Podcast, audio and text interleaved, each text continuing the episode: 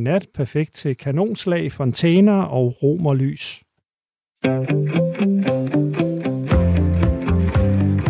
Du lytter til Hængepartiet med mig, Britt Berglund. Er lige øh, under 13 timer tilbage af 2019, så det er ved at være op over, hvis du skal have noget afsluttet nogle hængepartier, inden vi træder ind i 2020. Vores opgave her i programmet, det er at hjælpe dig, og det har vi gjort her mellem 10 og 11, hvor jeg havde besøg af vanebryder Torben Vise og Anne V. Ravn, der er diætist og brevkasseredaktør for. Hvis du er en af dem, der har et nytårsforsæt eller to, ja, så var der altså råd til, hvordan du kommer i mål med dem, så de ikke er hængepartier, når vi når slutningen af 2020. Og fik du ikke hørt det, så kan du finde programmet på Radio 4's hjemmeside, radio4.dk. Og så har vi samlet et taskforce, der er klar til at rykke ud, hvis du har brug for økonomiske råd, du har brug for et godt råd til nytårsmiddagen, grænsekagen eller noget helt tredje, eller hvis du har god brug for et godt råd eller tip vedrørende et eller andet gør-det-selv-projekt, eller noget, du skal have klar til i aften. Eller hvis du gerne lige vil have ryddet ud i noget, du mangler at få sagt til nogle mennesker, men ikke kan finde ud af, hvordan du skal gøre, så sidder Tor klar til at hjælpe dig. Altså Tor, han har øh, kontakten til vores taskforce. Thor, han sidder ikke med de hellige sten, bare roligt. Det gør han bestemt ikke. Ring 72 30 44 44, 72 30 44 44. Og så til noget, der er sket her i løbet af året. For når man sådan scroller 200, 2019 igennem, så er der nogle ting, der står mere klart end andre. Der er også nogle ting, der har vagt mere opsigt end andre. Og de sidste tre måneder af året, der var der to mennesker, hvis navne kom på mange slæber. Det var der var dem, der hyldede dem, og så var der dem, der satte internettet mere eller mindre i brand med eder og vederstykkeligheder. De to mennesker, det er Silas Holst og Jakob Fagerby, de dansede sammen og vandt årets udgave af Vild med Dans på TV2. Faktisk så har de dermed skabt verdenshistorie. Og jeg har fået besøg af Jakob Fagerby. Velkommen til Hængepartiet. Mange tak, Britt. Det var en gang i foråret, du blev spurgt, om du ville være med i, i Vild med Dans. Hvor mange gange skulle du vende skråen, før du sagde, hmm, ja tak, det vil jeg gerne? Jamen, øhm, det skulle jeg faktisk ikke. Jeg havde egentlig på en eller anden måde besluttet mig for, at hvis de nogensinde ringede, at øhm, så ville jeg spørge, om ikke det var muligt at danse med en, en mand. Og da de ringede her øh, tidligere på året, øh, de ringede faktisk ret tidligt. Øh, jeg har vidst det her sådan cirka siden februar. Øh, da de ringede, så blev jeg klar over, øh, det bliver jeg nødt til at spørge om det her. Og øh, det viser sig, at TV2 jo også havde haft tanken om at gøre det. Øh, og Silas øh, havde, var blevet spurgt et par gange, hvor han havde sagt, ja, men så skal det give rigtig meget mening, og så vil jeg også gerne danse med mand. Så, så brækkerne passede jo sammen. De ringede faktisk allerede dagen efter og sagde, øh, så hvis du vil det her, så, så er det nu, vi gør det. Og der skulle, jeg skulle selvfølgelig lige tale med familien. jeg stod i den situation, at vi øh, altså ganske få uger efter fandt ud af, at Rebecca var blevet gravid. øhm, og kunne jo også regne kalenderen frem, at hvis den her graviditet lykkedes, øh, så ville hun jo skulle føde midt i det her øh, mm. forløb.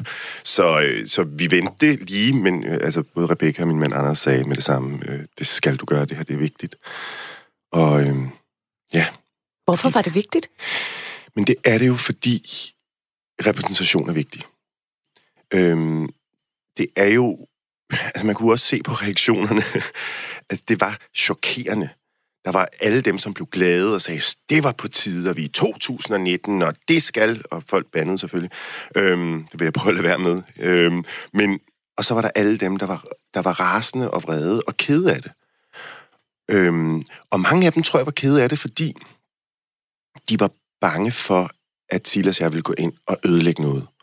At det var et sådan et, et, et, et, et øh, ja, nu skulle vi komme ind der i dametøj og, og lave dragshow ud af det, eller lave noget, noget, noget bøssetjavs, som der var en, der sagde på, på en anden kanal. Og det var øhm, og, og, og jeg tror, jeg tror simpelthen, at folk var bange for, at det her program, som er så populært, som bliver set af over en million mennesker, som er et af de få programmer tilbage, der samler nationen, folk var bange for, at vi, ville, at vi ville lave et gimmick ud af det, eller lave et, et, et dumt show.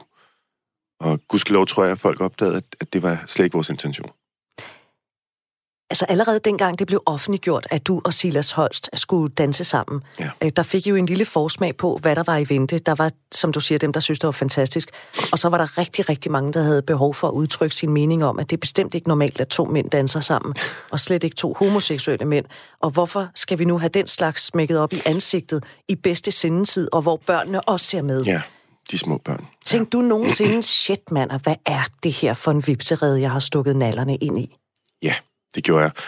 Jeg havde allerede på forhånd ligesom forberedt mig på, at det ville blive øh, svært. Øh, jeg havde også fået hjælp af min, af min fagforening, som har øh, sådan en mand, der kan hjælpe med den slags ting.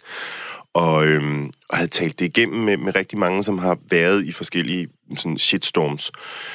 Men øh, da, da, da, da nyheden kom frem der i maj, og shitstormen ramte mig, der må jeg indrømme, der var jeg faktisk ikke forberedt alligevel.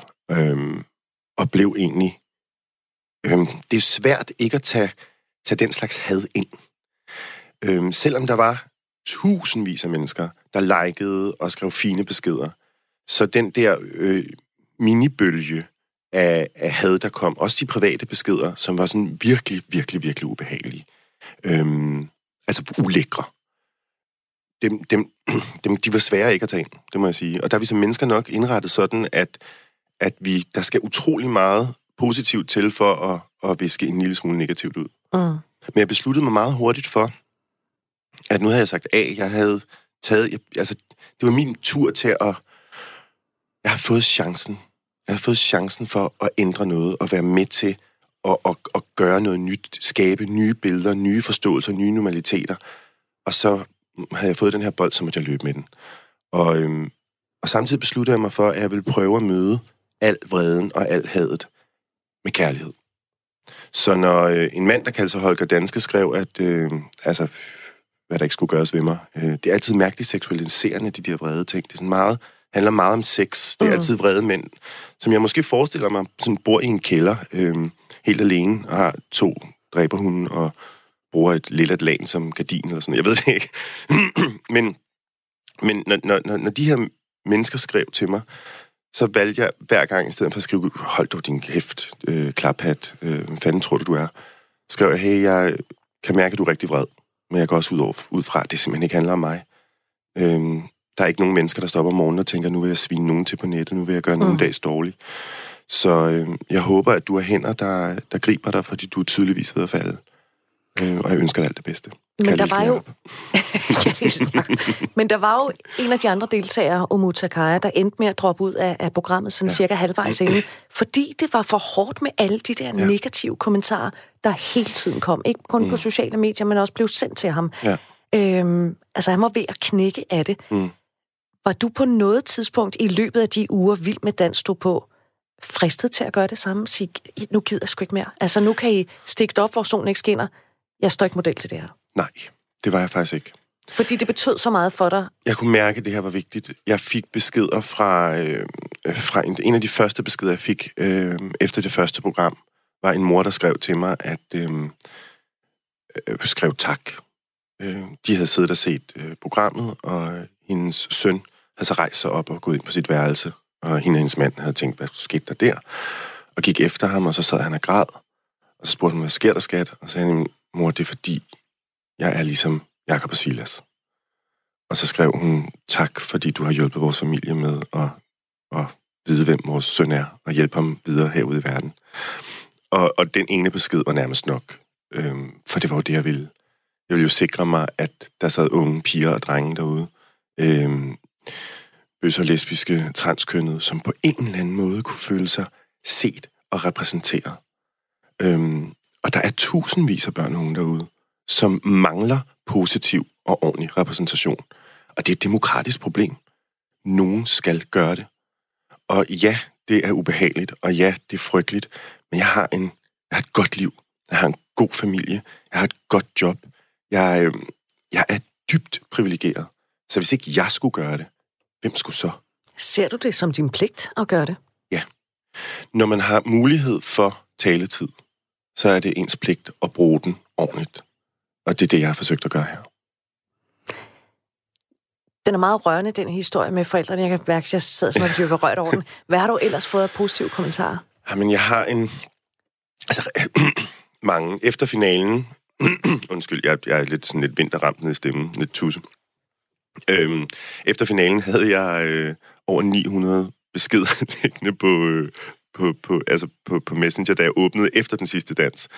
Og før det havde der været 600-700. Altså, jeg tror, jeg havde fået næsten 2.000 beskeder. Øhm, som det jo tog mig altså tre uger at læse igennem. Øhm, og mange beskeder, altså de fleste beskeder var jo rørende og fantastisk, men der er en, der er en mand, som øh, en tidligere veteran, øhm, som er gift og har et godt liv, som har skrevet nogle vildt rørende og smukke, nærmest en digte til mig, om hvad det vil sige at turvise skrøbelighed. Øhm, han har været i, i krigszoner, og har måske arbejdet med, det, hvad det vil sige at være skrøbelig, hvad det vil sige at være mand. Og, og den skrøbelighed og den, det mod, som han så det til at sige, sådan er jeg, øh, kunne han identificere sig med til sit eget liv. Så efter hver fredag skrev han nogle sådan meget smukke historier og fortalte mig om, om de slåskampe og det, øh, de svære ting, som, som han som veteran har været igennem. Et menneske, der har, der har jo kæmpet for vores land og for demokrati, og måske ikke noget, vi, vi sådan rigtig taler om, noget, der måske ikke er plads til. Øhm, fordi vi ved ikke, hvordan vi skal håndtere det. Nej, vi ved ikke, nej, hvordan vi skal tale om det. Vi ikke. Ligesom vi heller ikke ved, hvordan vi skal tale om, hvis, uh, hvis Simon eller Line på 14 år kommer og siger, jeg tror måske, jeg er homoseksuel. Ja. Altså, vi ved ikke, hvordan vi skal tale om det. Nej. Men han fik, har fået sådan et, og han skal faktisk også skrevet et nytårskort til mig. Det, altså, der, jeg har mange, mange, mange, mange beskeder og, og, og, og rørende, og jeg føler, jeg har fået nogle, altså nogle mennesker, jeg ikke kender. Mm. Men jeg har fået sådan nogle, nogle altså nærmest nogle pindevenner. Nå, hvor hyggeligt. ja, det, det er faktisk rigtig, rigtig hyggeligt. Men jeg vil lige sige, det der med umut, det var også virkelig massivt. Og jeg tror, at den fejl i gåseøjne, som Umut begik, var netop at gå ind i det. Han gik ind og sagde, hey, hvorfor skriver du det? Det kan du ikke tillade dig. Hold nu op. Han, og han læste dem. og det, jeg ret hurtigt opdagede, det var, at jeg skulle ligesom lade være med at gå ind på de der sider. Jeg skulle lade være med at gå ind og se, hvad det var, folk skrev. Mm. Øhm, og når jeg gjorde det, skulle jeg ligesom være rustet til det, og så skulle jeg tage den positivt. Så når øh, Lone skrev sådan noget klamt bøsseri, så simpelthen skrive til hende, kære Lone, øh, jeg ved ikke, hvorfor du synes, det er klamt. Du skal huske, at jeg kan læse med, og at jeg er et rigtigt menneske.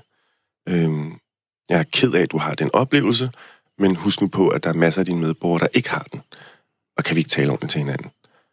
Og det næsten hver gang skrev Lone, ah, undskyld, det var ikke sådan, jeg mente. Nu siger jeg bare Lone, de kunne have alt muligt. Øhm, og det, og jeg, jeg er fuldstændig sikker på, og det kan jeg mærke også er blevet min, det er blevet den mission, jeg vil gå ud fra det her med. Det er, hvordan taler vi til hinanden på de sociale medier. Øhm, for vi kan faktisk godt ændre tonen ved at svare hadet. Træk vejret, sige, okay, den var rigtig grim. Hvordan svarer jeg den her positivt? Øhm, altså jeg vil sige, det er faktisk lykkedes hver gang. Og give en krammer på skrift. Ja, en skriftlig krammer. Det lyder måske lidt storladen, fordi at øh, din og Silas' deltagelse i Vild med Dans har jo hverken endt krige eller hungersnød ude i verden, men mindre skala kan jo også godt gøre det. Altså, hvor stor betydning tror du, det har haft, at to mænd dansede sammen, og ovenikøbet også vandt Vild med Dans? Altså, der er jo øh, blevet skrevet om jer også i udlandet. Det må man sige. Øhm, jeg tror, måske betyder det Nej, det betyder rigtig meget i udlandet, fordi der er en værdikamp i gang, som vi jo slet ikke har herhjemme. Både i USA og i England og, og i Ungarn og Polen, hvor det er jo rigtig, rigtig, rigtig slemt. Øhm, Australien også. Øh, og der, der, der var, er den her historie jo, jo en del af den her værdikamp, hvor nogen kan bruge den til noget.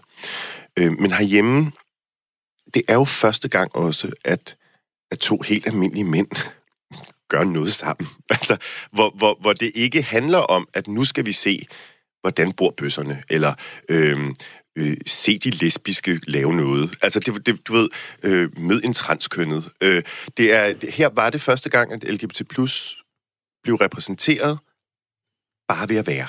På lige fod. På med lige fod med alle andre. Ja, ja. helt som vi øhm, kender det. Ja, nu må man sige, det er jo, det er jo lidt pudsigt hele diskussionen, fordi altså, der er stort set ikke nogen af de der professionelle danskere, eller dansere, der er heteroseksuelle, så det, er, Jamen, det, det har ikke jo om. rimlet med bøsser i vild med dans i mange år. Men, øhm, men de har ikke danset men de har sammen. ikke danset sammen, nej. Øhm, men der er, jeg, jeg, jeg tror, det betyder noget, for det betyder, at øh, de store tv-stationer og, og radiostationerne kan se, at repræsentation virker, at vi er parate til det, og at der kan komme gode historier ud af det. Øhm, jeg tror også, at rigtig mange nu har et referencepunkt. Det er, jo, det er jo det, der hedder normalisering. Det, vi ser i medierne, bliver det, vi tror er virkeligheden. og, og virkeligheden er nu, at to mænd kan danse sammen. Og virkeligheden er, at når der sidder nogle mennesker og snakker sammen, så har de en positiv reference, som de kan bruge. De kan sige Jakob og Silas, og det vil de kunne gøre nogle år endnu. Forhåbentlig dukker der noget andet skønt op lige om lidt, øhm, som også kan være en reference. Men, øhm, men jeg tror, det har betydet noget. I det her lille hjørne af verden, og lille hjørne af debatten, der er det, at Silas, den vidunderlige mand, altså øh, helt fantastisk at prøve. Tænk, at jeg har fået lov til det, at, at danse med, med det her sindssygt dygtige menneske i fire måneder. Det var absurd. Øh, at Silas og jeg, vi, vi gjorde det her. Og uanset hvad, så har det jo betydet noget for de drenge og piger, som så det, og, og voksne mennesker, som så det og tænkte, jeg vil også gå ud i verden med modet til at sige, sådan er jeg. Det, det har alle jo fortjent. Og det er et gevaldigt hak, I har sat i sengestolpen rundt om i, i Danmark og i hele verden. I har også skrevet verdenshistorie. Jakob Fagerby. Meget lille verdenshistorie. Det, ja, det er også et stykke verdenshistorie. Nå, de der øh, Vild med Dans, det tog jo rigtig, rigtig meget af, af din tid, øh, og som du øh, sagde tidligere, så skete der jo det undervejs, der var, hvis det var det en generalprøve, du ikke kunne komme til, fordi der, der synes I så, at I skulle have et barn oh, på det ja. tidspunkt. Øh, din datter blev født. Øh, det lille hængeparti, kan jeg forestille mig, til, øh, til 2020. Hvad har du ikke nået i 2019, som du gerne vil nå i det kommende år? Altså, jeg må sige, at jeg har haft et øh, nok et af de vildeste år, eller nej, jeg har haft det vildeste år i mit liv. Øhm, det startede med, at jeg mistede min, øh, min stefar, som, som lå for døden fra januar til april. Øhm, ret hæsligt forløb. Øhm, og, øhm, og tungt, og det var vinter, og december, eller januar, februar, marts ud, det regnede, og det var dårligt vejr. Men, men jeg havde jo det her lyspunkt. Jeg vidste, at jeg skulle have det her barn, som jo viser sig at være sund og rask. Og du ved, som nye forældre er der en masse frygtelige ting, man skal igennem med øh, nakkefoldsscanninger, og der, der er som, det er forbundet med så meget angst i virkeligheden. Men, øh, men det lyspunkt holdt jeg ligesom for øje, også da, da, da jeg kunne mærke, at det var hårdt, det her med shitstormen, og hvordan folk lige pludselig så mig. Jeg vidste, at jeg ville aldrig kunne vende tilbage til mig selv. Jeg ville aldrig kunne vende tilbage til det private jeg, som jeg jo egentlig faktisk har beskyttet i, i al min tid som skuespiller. Øhm, men, men da, da, da året så ligesom, nu hvor jeg sidder her og kigger tilbage med det smukkeste lille pige i armene, og, og det her vidunderlige trofæ, og jeg er også blevet årets revyforfatter, og jeg har, haft det, jeg har virkelig haft et godt år. Det må man sige. Så jeg har ikke noget, jeg tænker, åh ja, det nåede jeg ikke, for jeg nåede meget mere, end jeg nogensinde har prøvet i mit liv. Men øh, drømmen er at være en lille smule mere til stede derhjemme. En, lidt mere en, nærværende. Lidt mere nærværende. Jeg vil sige, altså jeg har jeg er jo velsignet med... Vi, vi er jo så heldige, vi er tre voksne mennesker. Så min mand har, øh, har haft barsel. Øh, og Rebecca har selvfølgelig haft barsel. Så, så de har faktisk boet sammen, og, og når jeg kom hjem, fik jeg smækket et, et lille vidunder i armene, og så var der blevet lavet mad til mig. Så altså, jeg har, jeg har haft det godt. Måske er det, er det min tur til at, at, at svinge støvkosten og, og lave lidt mad og lave nogle indkøb sammen med alt andet, du skal i 2020. Ja, det må man sige. Blandt andet Aarhus Teater og den, og den skaldede frisør. Meget, jeg, har fået, jeg har allerede et dejligt, langt, øh, vidunderligt arbejdsår foran mig. Det er skønt. Jakob Fagerby, tak fordi du vil komme og være gæst her i Hængepartiet. Kan tak. vi, øhm, kan vi sætte bare måske et halvt flueben ved det hængeparti, der hed accept af homoseksuelle i Danmark? Mm, ja og nej. Mm. Det, ja, det synes jeg, vi kan, fordi det viser jo, at, at, at vi er meget, meget, meget længere, end jeg i hvert fald havde, havde måske havde regnet med. Jeg havde måske fordomme om, om hvad folks fordomme er. Øhm, så ja, det kan vi. Men vi må stadig konstatere, at især transkønnet øhm, lever liv, som er øhm, som ikke er værdige. Det er simpelthen ikke, det er ikke i orden, at der går medmennesker rundt, som føler sig så udgrænset, som har det så dårligt, som har ikke har adgang til job, ikke har adgang til helt almindelig, anstændig livsførsel, fordi at deres medborgere ikke er med på det endnu, og at lovgivningen er på plads. Og det skal det være. Det er ikke i orden. Øhm, altså, jeg har det sådan, at, at, at den trans, kampen for transkønnets rettigheder og muligheder, det er den nye menneskerettighedskamp. Jeg håber, vi tager, får taget hul på den i 2020. Håber jeg virkelig også. Jakob Fagerby, tak fordi du kom. Selv tak. Og så er vi nået til det sted i Hængepartiet, hvor vi kigger tilbage i historien og på nogle af de mange ting, der er blevet talt om, og øh, som der er nogen, der har været overbevist om, vil ske. Det er det, vi kalder historiske hængepartier. Kan du huske dengang for 20 år siden, da vi skulle træde ind i år 2000? Dengang der stod der 700 værnepligtige og 60 milliarder kroner i kontanter klar til at hjælpe Danmark gennem årtusindskiftet. Årsagen, det var det frygtede år 2000-problem. På grund af et problem med computernes behandling af datorer, så var der altså eksperter, der frygtede, at alle computere og resten af samfundet ville gå ned i det øjeblik, vi trådte ind i, i år 2000. Derfor så er det i dag den perfekte dag til at se på det punkt på historiker, altså Amdisens liste over historiske hængepartier, der handler om jordens undergang. Hvornår skulle vi egentlig have været i mål med det? Ja, det er et rigtig godt spørgsmål. Altså øh, lige fra kristendommen fra alvor slår igennem sådan et par hundrede år efter Kristus sådan på europæisk plan, øh, der har man forventet, at, at jordens undergang, øh, Ragnarok eller da det hele er apokalypsen, at det ville være lige omkring hjørnet. Øh, og jeg tror, at man kan sige, at fra der, hvor det rigtig begynder, og så frem til omkring 17-1800-tallet, der har man forventet, at det ville ske meget snart. Det har været sådan en grundlæggende idé i hele, hele kristendommen. Så man kan sige, den første sådan store deadline, det var i år 1000, der var man sikker på, at 1000 år efter øh, Jesu øh, fødsel, så måtte den komme. Nu, nu må det være det, ikke? Øh, og så omkring år 1500, så tog man en tur til, fordi det gode år og sådan noget, ikke? Og så samtidig var der alt det der ballade med protestanterne, som, som lavede. Så, så nu må det virkelig være de sidste dage, når man er nået hen til det der, ikke? Og, og derfor så forventede man det også omkring år 1500. Og lige omkring reformationen, der er der i Danmark utallige øh, teologer, som sidder og skriver om, hvor gammel er jorden egentlig, og, og hvor længe kan vi forvente, den holder. Øh, og, og derfor er det alt på det tidspunkt, sådan nu lige omkring hjørnet. Men en ting er sådan, hvad vi har tænkt i gamle mm. dage. Har vi nogensinde været sådan helt konkret tæt på jordens undergang? Ja, det har vi. Øh, men men det, det, det er jo svært at sige igen. Nok næppe jordens undergang, men menneskehedens undergang, om ikke andet. Altså, i 1983 er der en meget berømt episode. Øh, der er faktisk en del i, i 83, men der er en specifik, hvor der sidder en russisk øh, øh kontrollør ved et, øh, et, et radaranlæg. Sådan et gammelt grønt, et, ikke sådan en moderne computer, men sådan en grøn skærm, ikke med nogle, der siger bip og sådan noget. Og, og, og der sidder han så og kigger, hans opgave, han har en stor rød klap på den her skærm, og hans opgave er så at kigge på, hvornår amerikanerne angriber. Og når amerikanerne angriber, så har han en stor rød knap, den skal han slå på, og så udløser han atomragnarok. Og i 1983, der, der kommer der altså en prik på den der. Så nu kommer amerikanerne. Øh, og hans opgave, hans job, det er at slå på den. Øh, men han vælger at, at lade være at ringe til Moskva, lige prøve at sikre sig, at det faktisk øh, øh ikke er en fejl. Det er det så, øh, så han udløser ikke øh, det her, men, men, men, men han bliver faktisk sendt til Sibirien og sidder deroppe indtil han døde for ganske få år siden. Stanislav Petrov hed han. Øh, og det, der var vi, øh, der var, hvis der havde siddet en mere autoritetstro person ved den røde knap, så havde den her diskussion været lige meget, for så havde vi ikke været der. Øh, så var det hele øh, sluttet den dag. Han er den eneste, efter min bedste overbevisning, så er han den eneste person i verdenshistorien, vil sige, han reddede verden entydigt, 100%. Han gjorde det. Så, så der var vi tæt på jordens undergang. Men igen, øh, hvad skal man sige, det er jo selvfølgelig ikke den undergang, der er forudsagt i Bibelen. Der er nogle ritualer, der skal til. Ikke? Der, skal, der skal antikrist skal dukke op, og israelitterne skal sidde på Palæstina. Det er jo også årsagen til, at hele den amerikanske højrefløj er så optaget af, at, at der skal eksistere et Israel, der bliver ledet af jøderne. Fordi det står i nogle af de her beskrivelser af jordens undergang. Det er en af forudsætningerne.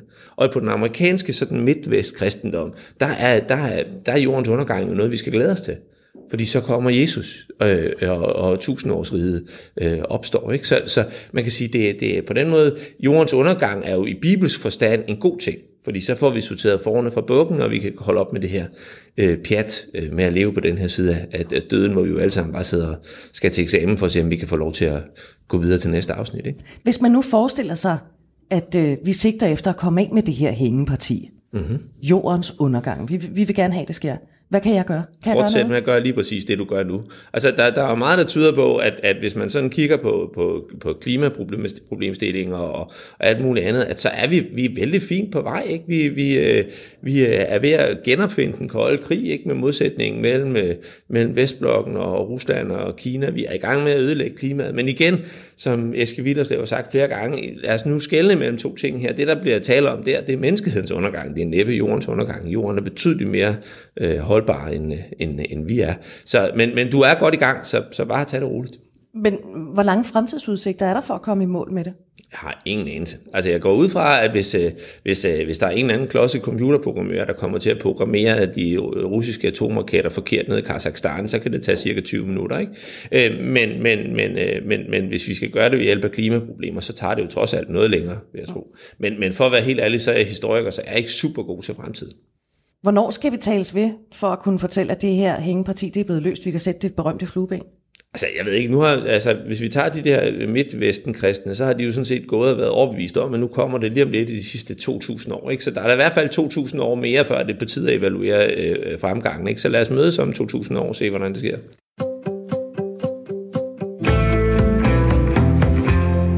Var historiker Assa Amdisen. Du lytter til Hængepartiet her på Radio 4, når vi taler om øh, store sager, der har fyldt meget i 2019, som for eksempel Vild med Dansk Jord, fordi at Silas Holst og Jakob Fagerby de dansede sammen. Ja, så kan man altså ikke komme udenom Brita Nielsen. Det er også en stor sag. Sagsbehandleren i Socialministeriet, der blev politianmeldt for mistanke om at have svindlet for over 121 millioner kroner penge fra Socialstyrelsen. Retssagen mod Britta Nielsen, den gik så i gang i øh, slutningen af november, og nu skal vi lige prøve at blive klogere på, hvad der er op og ned i sagen. Og derfor så har jeg nu Frank Wilsom, der er journalist på Dagbladet Politikken, med på telefon, og som har fulgt sagen tæt. Og Frank, du er stadig ude i virkeligheden, derfor kan det godt runge lidt, men det kan vi sagtens leve med. Hvis man nu har levet under en sten i 2019, kan vi lige få et uh, hurtigt oprids af Britta Nielsen-sagen? Øh, ja, det kan man. Og det, det er jo en, øh, en særlig spektakulær sag, øh, som øh, handler om en, øh, et bedrageri, øh, som er udført af Britta Nielsen. Det har hun erkendt. Øh, et bedrageri på op til 117 millioner kroner, som lyder det i hvert fald i anklageskriftet. Det var hun jo altså foretaget, da hun var ansat som områdeleder i Socialstyrelsen, øh, der hvor man uddeler penge til øh, betrængte grupper og borgere i Danmark. Og det er det spektakulære i sagen, kan man sige. Det er, det, det mange år. Det er foregået over hen 25 år, ikke? og det er enorme beløb, altså 117 millioner kroner. Retssagen mod Britta Nielsen, den begyndte så i november. Hvad er de vigtigste punkter, der kom frem øh, fra dagene i retten? Ja, man kan sige, at, at det, det vigtigste var jo, om hvorvidt at Britta Nielsen kunne erkende det her bedrageri, og det kunne hun jo fra starten af. Men, men der var jo noget andet, som stjal opmærksomhed øh, lige fra starten af, lige fra dag et, kan man sige. Øh, og det ene var jo, at øh, Britta Nielsen blev syg i retten og øh, fik et øh, ildebefindende, og til synligheden havde nogle, øh, nogle hjerteproblemer, og det betød jo for rent faktisk, at hun måtte øh, retssagen starte føres ud af, af sagen. Og øh, man var ikke rigtig klar over, hvad skete der, men så kom hendes advokat, Nima Navibur, løbende ind og bad om, at der blev ringet efter en ambulance, fordi at hun altså til synligheden havde problemer med hjertet, så blev hun jo altså kørt på hospitalet med blå blik. Og, øhm, og det betød jo, at, at, at retssagen i hvert fald, hvad det angik, øh, kom dårligt fra start, eller haltede på det ene ben, eller hvad man skal sige, fordi at, øh, at, at Britta jo ikke, eller Britta Nielsen ikke selv var til stede. Øh, noget andet, som også, øh, som også kom til at præge øh, sagen fra starten af, det var jo en, øh, øh, en juridisk tvist øh, mellem forsvar og anklager, som handler om, hvorvidt øh, Britta Nielsen var fuldt oplyst om det grundlag, hun ligesom blev udleveret på fra Sydafrika, hvor hun jo blev øh, til sidst blev indhentet af politiet, og, og så øh, udleveringen til Danmark. Det, det, og det handlede om, at hun måske ikke havde haft øh, helt juridiske bistand, som det kunne forventes i Sydafrika. Altså hun havde kun en sydafrikansk advokat mm. på det mm. tidspunkt, der kunne hjælpe hende med, med den der udleveringsaftale. Ja, det, det, det, det, det er lige præcis. Vil du gerne fortælle lidt om, hvad det gik ud på? Nej, altså, men, men hvor stor en rolle, altså er den ligesom blevet lukket nu, ned nu i, i selve retssagen, den her tvist altså, om udleveringsaftalen? Nej, altså det fik jo en kæmpe, det fik jo en kæmpe betydning, fordi at Britta Nielsen ikke ville udtale sig i retten før, at hun, altså hun nåede at sige, at hun erkendte bedraget, men, men øh, hun ville ligesom ikke udtale sig om, hvordan hun havde gjort det, eller i øvrigt udtale sig før, at der ligesom var en klaring på, øh, det her forhold omkring udleveringen. Og øh, selve punktet øh, kom jo så til at dominere de næste dage, fordi at øh, selvom Britta Nielsen kom tilbage fra hospitalet og til synligheden er det godt igen, så øh, kunne retssagen jo ligesom ikke rigtig komme ind til sin kerne, altså bedraget det, det handlede om, fordi at det her andet forhold var uafklaret. Og en af dagene måtte man jo ligesom stoppe, fordi at Britta Nielsen ikke ville sige noget, før hele hendes advokat havde fået udleveret alle de øh, sagsakter, som indgår i spørgsmålet omkring udleveringen. Og man kan sige, at udleveringen Øh, det var vigtigt øh, for forsvaret, fordi, øh, og for Britta Nielsen også selvfølgelig, fordi at det i sidste ende drejede sig om, hvilke, en, hvilken strafmængde, altså længde, Britta Nielsen kunne idømmes. Altså det var et spørgsmål om, hvorvidt hun havde skrevet under på, at hun kunne komme hjem til Danmark øh, til, en, øh, til en anklage, som kunne medføre en straf på 8 år, eller om hun havde skrevet under på, at hun kunne komme hjem til Danmark og øh, kunne blive anklaget for hvad som helst, og i det her tilfælde altså risikere en straf øh, i fængsel på 12 år. Og det er jo selvfølgelig en væsentlig forskel, men det væsentlige for advokat for forsvaren var selvfølgelig også, at han ikke følte, at hans klient, øh, Britta Nielsen, simpelthen var oplyst godt nok, som du var inde på tidligere. Altså havde hun, var hun virkelig blevet, blevet orienteret om, grundigt nok, om hvad hun havde skrevet under på. Og det fortalte hun jo i retten, at det mente hun ikke selv, hun var. Det havde hendes sydafrikanske forsvar ikke oplyst hende godt nok om, og hendes forsvar øh, mente også, at det var et spørgsmål om en sydafrikansk forsvar virkelig kendte den danske lovgivning så godt, at han kunne rådgive hende så detaljeret. Men det er jo en, en, øh, en, en hvad skal man sige, en, en lille sag ved siden af den store sag, selve bedraget. Men øhm, det betød i hvert fald, at, at sagen ikke nåede til sin slutning inden for den tidsramme, der var afsat. Derfor har man jo nu måtte finde et, et nyt tidspunkt, og det ligger altså først øh, i februar, den 10. februar. Ja, for der er nogle af retsmøderne, der så er blevet udskudt også på grund af, at Britta Nielsen blev syg undervejs. Hvad er det, vi mangler at få svar på i den sag, som du siger? Hun har jo erkendt øh, dele af bedrageriet. Hvad, hvad mangler vi at få svar på? Ja, vi mangler at få svar på, hvad anklagemyndigheden rent faktisk så nu konkluderer på sagen. Det vil sige anklagemyndighedens procedurer, men vi mangler jo høj grad også forsvarens procedurer, hvor han mener, hvor han skal fortælle, hvordan han ser den her sag.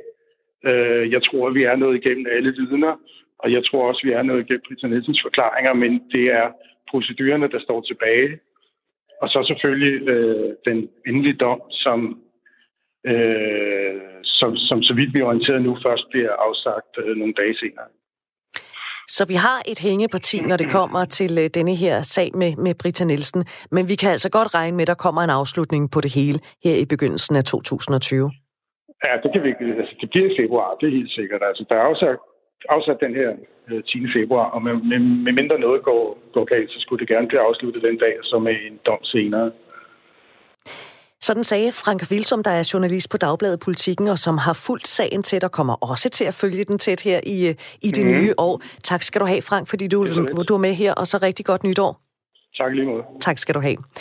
Du lytter til uh, Hængepartiet her på Radio 4. Du skal lige vide, at uh, hvis du skal nå at have noget med, der skal fikses af hængepartiet, så har du Søren Dans med travlt, men du kan da prøve at sende en sms til 1424. Skriv R4 som det første lavet mellemrum, og så skriver du din besked. I aften kl. 18, der holder dronning Margrethe sin 48. 20. nytårstale. Det er det tidspunkt på året, hvor nok de fleste sådan kollektivt holder inde med, hvad der er at gøre mål. De griber et glas, sætter sig ned og lytter til dronningens ord. Men er der hængepartier i monarkiet? Det har Isa Samuelsen bedt Sara Husted Meier fra Radio 4's Royale Magasin fortælle om. Det er både et hængeparti og noget, som bliver rigtig spændende i det nye år. Det er hele skandalen omkring øh, Prince Andrew. Det må være den absolut største royale historie, som, øh, som 2019 har haft, og måske i virkeligheden den største royale historie nogensinde, fordi det drejer sig om overgreb på, øh, på en, en kvinde, som første gang var under 18, og hun var faktisk 17 år gammel. Ikke? Øh, det, det er i mine øjne den største skandale, og det, som jeg har brugt mest tid på i monarkiet, fordi der konstant har været en udvikling øh, i sagen. Man kan sige, det er ligesom gaven, der bliver ved med at give for sådan en som mig, der har lavet et royalt program, at, øh, at der bare sker udvikling hele tiden. Og hvad er, hvis vi lige tager et oprids af sagen, for dem, der måske ikke har fulgt helt med, hvad er det så, den går ud på? Jamen, den går ud på, hvis vi lige tager øh, først Jeffrey Epstein, hvem han er. Han var en øh, forretningsmand, som øh, havde en... Øh, han gjorde meget ud af at holde nogle meget store fester. Og til de fester var der mange kvinder, meget unge kvinder, som ligesom blev tilbudt dem, som kom til festen. Blandt andet Prince Andrew. Mm. Øh, og noget andet, han også gjorde, var at flyve dem øh, rundt til hans egen ø øh, eller til England, og derved bliver det trafficking, øh, altså, altså kvinder over grænsen, over grænser. Øh, det er ligesom det, der er hans øh, rolle i det her. Og så øh, bliver han jo så anholdt og øh, bliver varetægtsfængslet, og der kommer en kæmpe, kæmpe sag imod ham, fordi der er mange kvinder, der står frem. Øh, og øh, der efter anholdelsen, og da han så bliver varetægtsfængslet, tager han jo så livet af sig selv i august, og han hænger sig selv. Øhm, og, og lige før det sker, så kommer der nogle navne ud på, øh, på folk, som har været en del af det her. Mm. Og der dukker Prince Andrews navn op igen. Det er ikke første gang, at det, men, men nu bliver det ligesom alvorligt. Og så sker der jo det helt vanvittige, at øh, han giver et interview til BBC, hvor, hvor, hvor han tænker, ja, jeg kan jo ikke sige, hvad han tænker, men der er i hvert fald et eller andet, som går galt. Fordi han går ind til det her interview, som er, jeg tror, det er 49 minutter langt, og alle mennesker skal gå ind og se det, hvis de ikke har set det endnu. Øh, men hvor at øh, BBC's journalist simpelthen øh, forholder ham alle de her oplysninger, og han svarer i øst og vest. Øh, og jeg vil sige, at når da han er færdig med det interview, sidder man ikke tilbage med en følelse af, at han hverken angrer det her, øh, eller at han ikke er skyldig. Det, det, er, det, var en ret, det var et ret vildt interview. Jeg, jeg vil gå så langt at sige, at det er årets interview 2019. Og hvad sker der efter det interview i sagen? Jamen, så øh, sker der simpelthen det, at hende, som ligesom har anklaget Prince Andrew, giver et interview og fortæller igen, hvad hun har oplevet. Øhm, og så sker der altså alle mulige ting. Altså, Prince Andrew bliver for eksempel fyret af sin mor, dronning Elizabeth. Øh, det betyder, at han skal ud af Buckingham Palace, at han øh, får taget sine øh, royale øh, pligter fra sig. Altså, han, kongehuset er nødt til ligesom at lave sådan en, det her, det skal vi ud af. Og hvordan gør vi det? Det gør vi ved at få ham ud. Mm. Øhm, hans datter har aflyst sin forlovelsesfest, fordi at hun er bange for, at pressen kommer til at ligge på lur øh, for at få billeder af, af Prince Andrew. Og, øh, og det vil hun jo selvfølgelig helst ikke. Det er jo hendes far. Øh, og det, det er hendes dag, og det skal ikke være, det skal ikke handle om det. Øh, så derfor ved vi heller ikke, hvornår det bliver. Øh, og så, så kan man sige, hvis man skal kigge frem i 2020, så meget af det, vi venter på, er jo, om han vælger at øh, give, øh, altså testify vidne i USA. Fordi det er jo der, sagen kører. Og det, som øh, anklagerne derover siger, du, altså, kom herover og, og, og, og vidne og fortæl, hvad der er sket under ed. Og så må vi jo så se, hvad der sker, for han har ikke øh, immunitet derover. Så det er ret spændende. Så det er i virkeligheden, men det er noget, der skal på en eller anden måde komme en forløsning. Kan vi regne med en forløsning i 2020? Det tror jeg ikke. Så det, det er faktisk et hængeparti, vi tager, højst sandsynligt med ja, videre? det er det. Altså, der er ikke, som jeg har forstået det, er der ikke nogen lige nu, der ved, hvad der kommer til at ske i forhold til det her. Hvis vi ser ud over den her Prince Andrews skandale og i virkeligheden også hængeparti, hvad har vi så ellers talt om inden for det royale område øh, i 19, eller 2019? Hvis vi lige fortsætter lidt ja. i, øh, i udlandet, mm så synes jeg jo, at historien om den norske prinsesse Martha Louise og hendes nye kæreste, shamanen, shaman Durek, er fantastisk. Altså, altså Martha Louise er jo... Øh, øh hun er jo for det første Håkons storsøster. Det er der mange, der ikke ved. Men, fordi de har ikke den samme ordning i, øh, i Norge, som vi har i Danmark med, at, at kvinder også kan blive øh, overhoved. Men hun er i hvert fald storsøster, og for hvad, ja, hvor lang tid er det siden? Jeg tror måske, det er 10-15 år siden. Hun øh, frasagde sig titlen, øh, hendes kongelige højhed og apanage osv., fordi hun ville helst ikke være en del af det der. Men hun er stadigvæk en del af kongefamilien, og er derfor stadigvæk prinsesse. Mm. Men hun har jo den... Hun lever af, nu skal man skal veje sine ord i den her, øh, i den her historie, hun lever af at øh, skrive bøger om at tale med engle, som hun mener, at hun kan. Øhm, og hun går meget op i, i den verden. Øhm, og så havde hun, så øh, har hun så øh, arbejdet sammen med ham her, shamanen, på at lave et øh, foredrag. Øh, sådan en foredragsturné, som hed øh, shamanen og, eller, Prinsessen og shamanen. Og så gik det amok i Norge, fordi hun skulle ikke misbruge sin titel til noget, som er så kontroversielt, mm. øhm, og som koster 1000 kroner at komme ind og se. Og, og det ender så med, at øh, hendes lillebror, øh, kronprins Håkon, ligesom siger, at den titel skal ikke bruges. Nej. Og, og hun trækker den fra, øh, fra øh, foredragsturnéen. Og det, der jo er det spændende, det er, at deres forhold er skørt. Altså internt i familien, eller hvad? Nej. Eller ikke. shamanen og prinsessen? Shamanen og prinsessen. Altså, hvis man følger shamanen på øh, Instagram, for eksempel, så kan man få ret mange ting at vide om deres sexliv, for eksempel. Fordi det fortæller han åbent om. Øh, han er også ret kontroversiel i forhold til, hvad han tror, hvad, altså hvilke evner han har. Han mener jo for eksempel, at han kan helbrede folk med kraft. Han mener, at han kan vende ionerne i kroppen. Han mener, at han kan gøre folk yngre. Øh, på den måde mener han, at han har nogle overnaturlige kræfter. Og, og det, er en, det er et andet ben i den her øh, fortælling, at han har også skrevet en bog. Og i den bog skriver han, at børn, som får kraft, får det, fordi, altså ved tankens kraft, fordi at de ikke vil leve. De ønsker simpelthen ikke at leve. Og lige præcis det, det, det skabte også rigtig meget debat i Norge, og, og faktisk også i Sverige, som gjorde, at øh, det norske og svenske forlag, som skulle udgive den her bog, sagde, det bliver ikke i denne omgang. Øh, og så blev der en masse palaver fra øh, shamanen og Martha Louises side, fordi de mener, at det var en krænkelse af ytringsfriheden. Mm. Og det ender faktisk så med, at, at shamanen og Mads Louise må gå ud og undskylde, fordi de begynder at skyde på det norske folk, i stedet, på for, i stedet, på, i stedet for på forlaget. Mm. Og så lige en servicemeddelelse kan jeg sige, at Gyldendal i Danmark overvejer stadigvæk, altså de har ikke sagt nej til at udgive bogen. De har nogle spørgsmål til shamanen, og derefter så tager de stilling til, om den skal udgives. Det må også virkelig have sat gang i debatten om, hvad en kongelig familie, ikke? og hvad, hvad kan de stå for? Hvad kan det de har været en stor debat i Norge specielt, selvfølgelig, men, men, men en, en kæmpe debat, og hun har jo ikke altid været øh, det norske folks yndling. Også fordi hun ja, altså tror på nogle andre ting, end det vi andre nok gør. Mm. Og det, har, det er ikke faldet i god jord. Så noget, som, som jeg har set meget til, det er det her med hele den her øh, Meghan Markle. Hun har også, ja. også fået lov at fylde meget.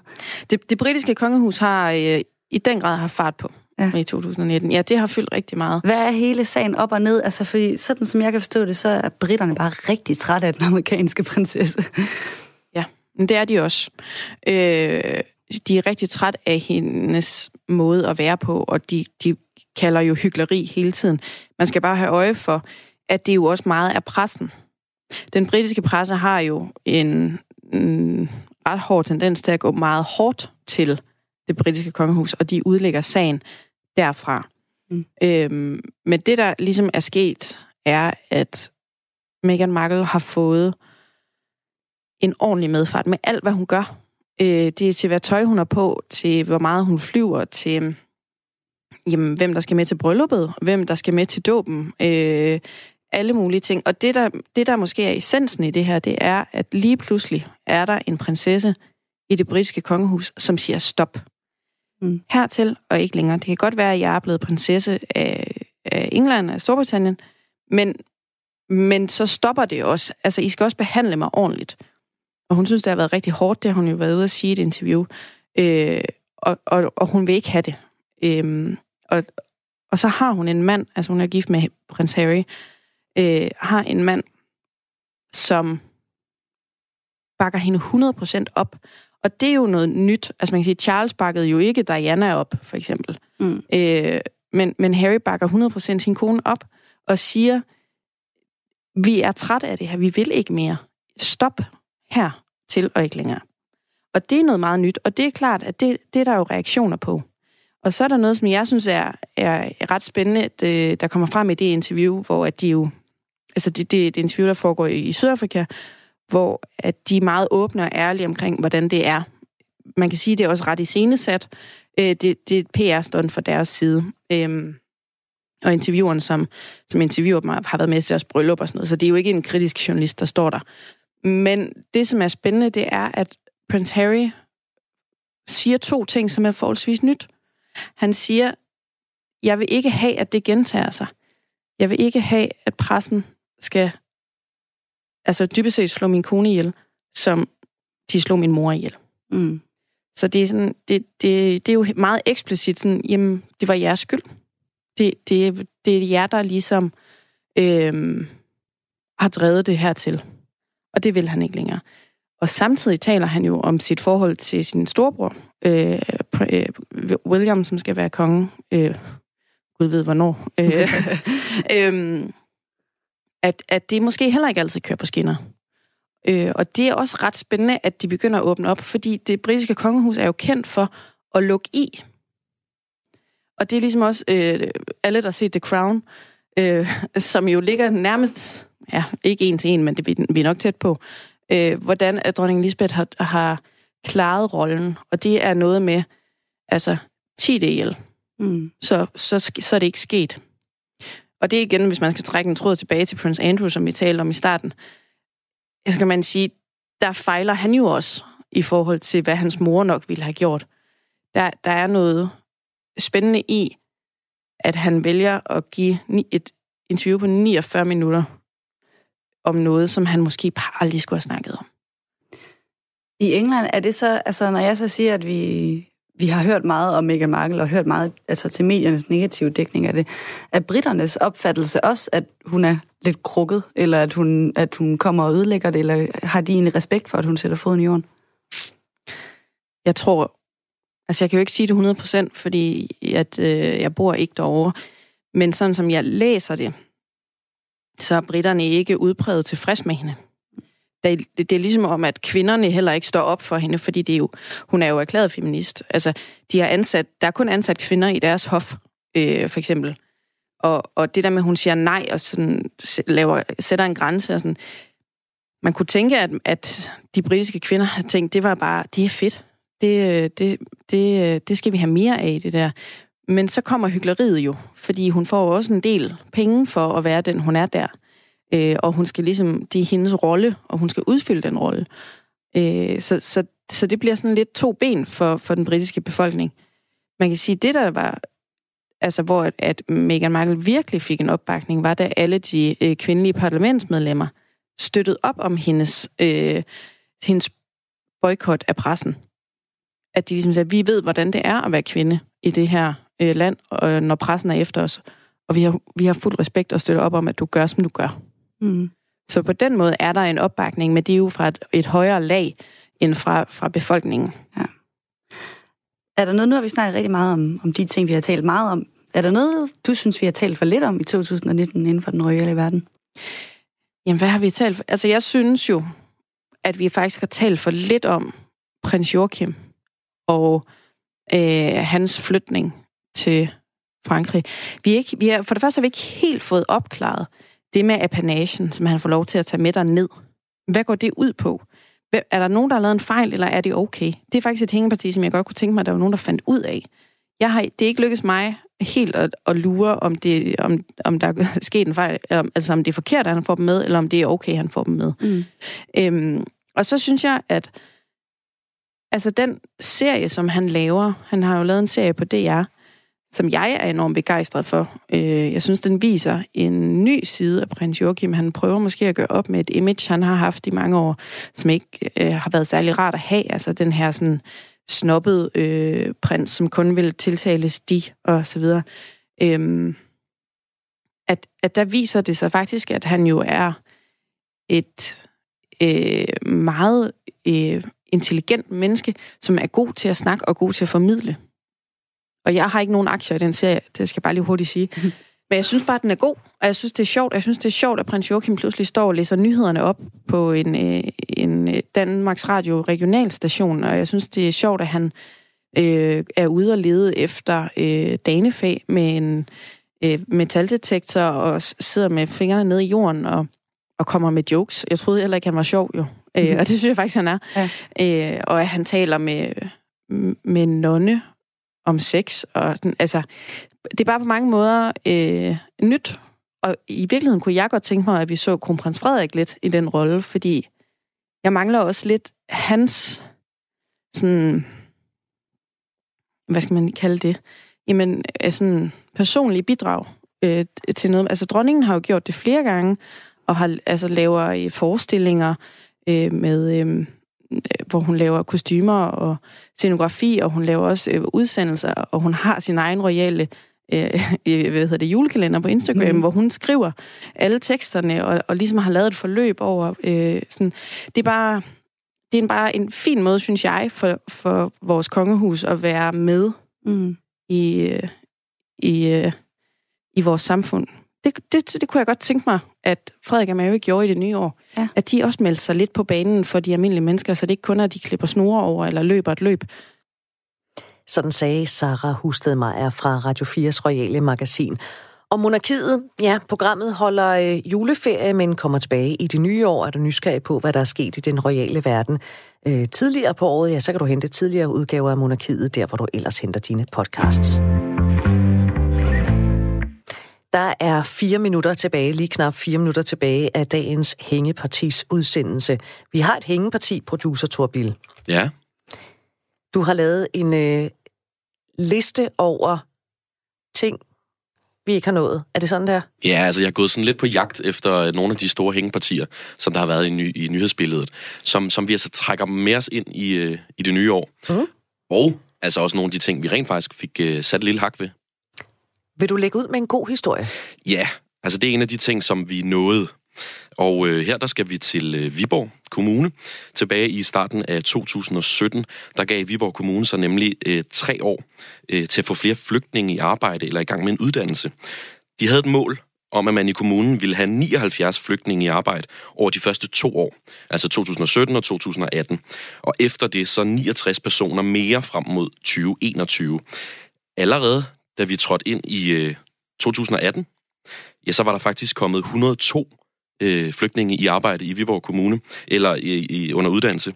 Og øh, i løbet af 2018, der steg det antal faktisk til 156 personer. Derved så nåede Viborg Kommune altså deres mål for hele perioden, altså helt ind til 21, allerede i øh, 2018. Imponerende. Ja, og det gjorde altså, at de kunne spare øh, 21 millioner kroner det år, altså 2018. Øh, fordi de kunne spare nogle penge på nogle overførselsindkomster, men også fordi, at kommunen kunne modtage en større bonus øh, fra staten, fordi der altså var kommet flere i job. Øhm, og så kunne de så sætte forventningerne lidt op selvfølgelig også. Ja, selvfølgelig. Man skal jo altid ja. stile lidt højere, ikke? Man skal ikke nøjes med, som jeg talte med de to vanebrydere om, man skal ikke nøjes med at spise stablen. Det er der, man starter. Spis stablen, og så tag resten af elefanten derhen af. Lige præcis. Nå, kan vi tage en ting, som øh, der måske ikke helt blev blev nået i 2019, som det ellers var planlagt. Ja, en af de ting, man havde planer om, men som man altså ikke nåede, det er et øh, teaterstykke, som skulle have set dagens lys i oktober i år. Det er teatret Magistraten i Silkeborg. De havde planlagt at lave en øh, monologforestilling om stramkursleder Rasmus Paludan. Og øh, stykket det skulle altså udelukkende bestå af, øh, af Paludans egne ord øh, fra taler, fra YouTube-videoer, fra forskellige interviews, han havde været med i, stykket sammen til sådan en lang monolog, øh, som skulle fremføres. Det, øh, det kom der altså nogle protester fra Rasmus Paludan selv om, øh, og det har betydet, at man indtil videre har måttet udskyde den her teaterforestilling. Øh, egentlig ikke, fordi han har noget imod, at man lavede en forestilling om ham, men simpelthen, fordi han mener, at man overtræder ophavsretten. Han, øh, han var ude at sige øh, til øh, TV MidtVest, at man må sådan set lave alle de teaterstykker om, om de vil, men hvis de bruger materiale, der er mit, ja, så skal de selvfølgelig betale for det. Og det har altså betydet, at man øh, i, hos teatret har været nødt til at skyde den her forestilling øh, frem til 2020, øh, mens de får noget juridisk rådgivning og finder ud af, om de overhovedet kan sætte det her teaterstykke op. Så i virkeligheden skal de betale for at bruge ord, han har sagt? Det er i hvert fald øh, Rasmus Paludans mening, ja. Og han er jo også jurist. Ja, tror, du har, du har fem historier. Ja. Vi har nået to af dem. Ja. Vi har et hængeparti. Vi er nødt til at tage resten måske i morgen eller i overmorgen, fordi øh, vi skal til at lukke ned for i dag. Så bliver det et hængeparti ind i det nye år også. Det bliver simpelthen endnu et hængeparti. Vi slæber med os ind i det nye år. Øh, men til gengæld så lover vi så også, at vi får styr på det her de kommende dage. Hængepartiet slut for i dag, men øh, husk, at du kan skrive til os øh, på sms, også selvom vi hopper af nu, fordi vi læser alt igennem. Det skal du gøre til 1424. Husk, at du skal skrive R4 som det første, og skrive din besked. Rigtig godt nytår. Programmet er produceret af Pibesource Productions for Radio 4.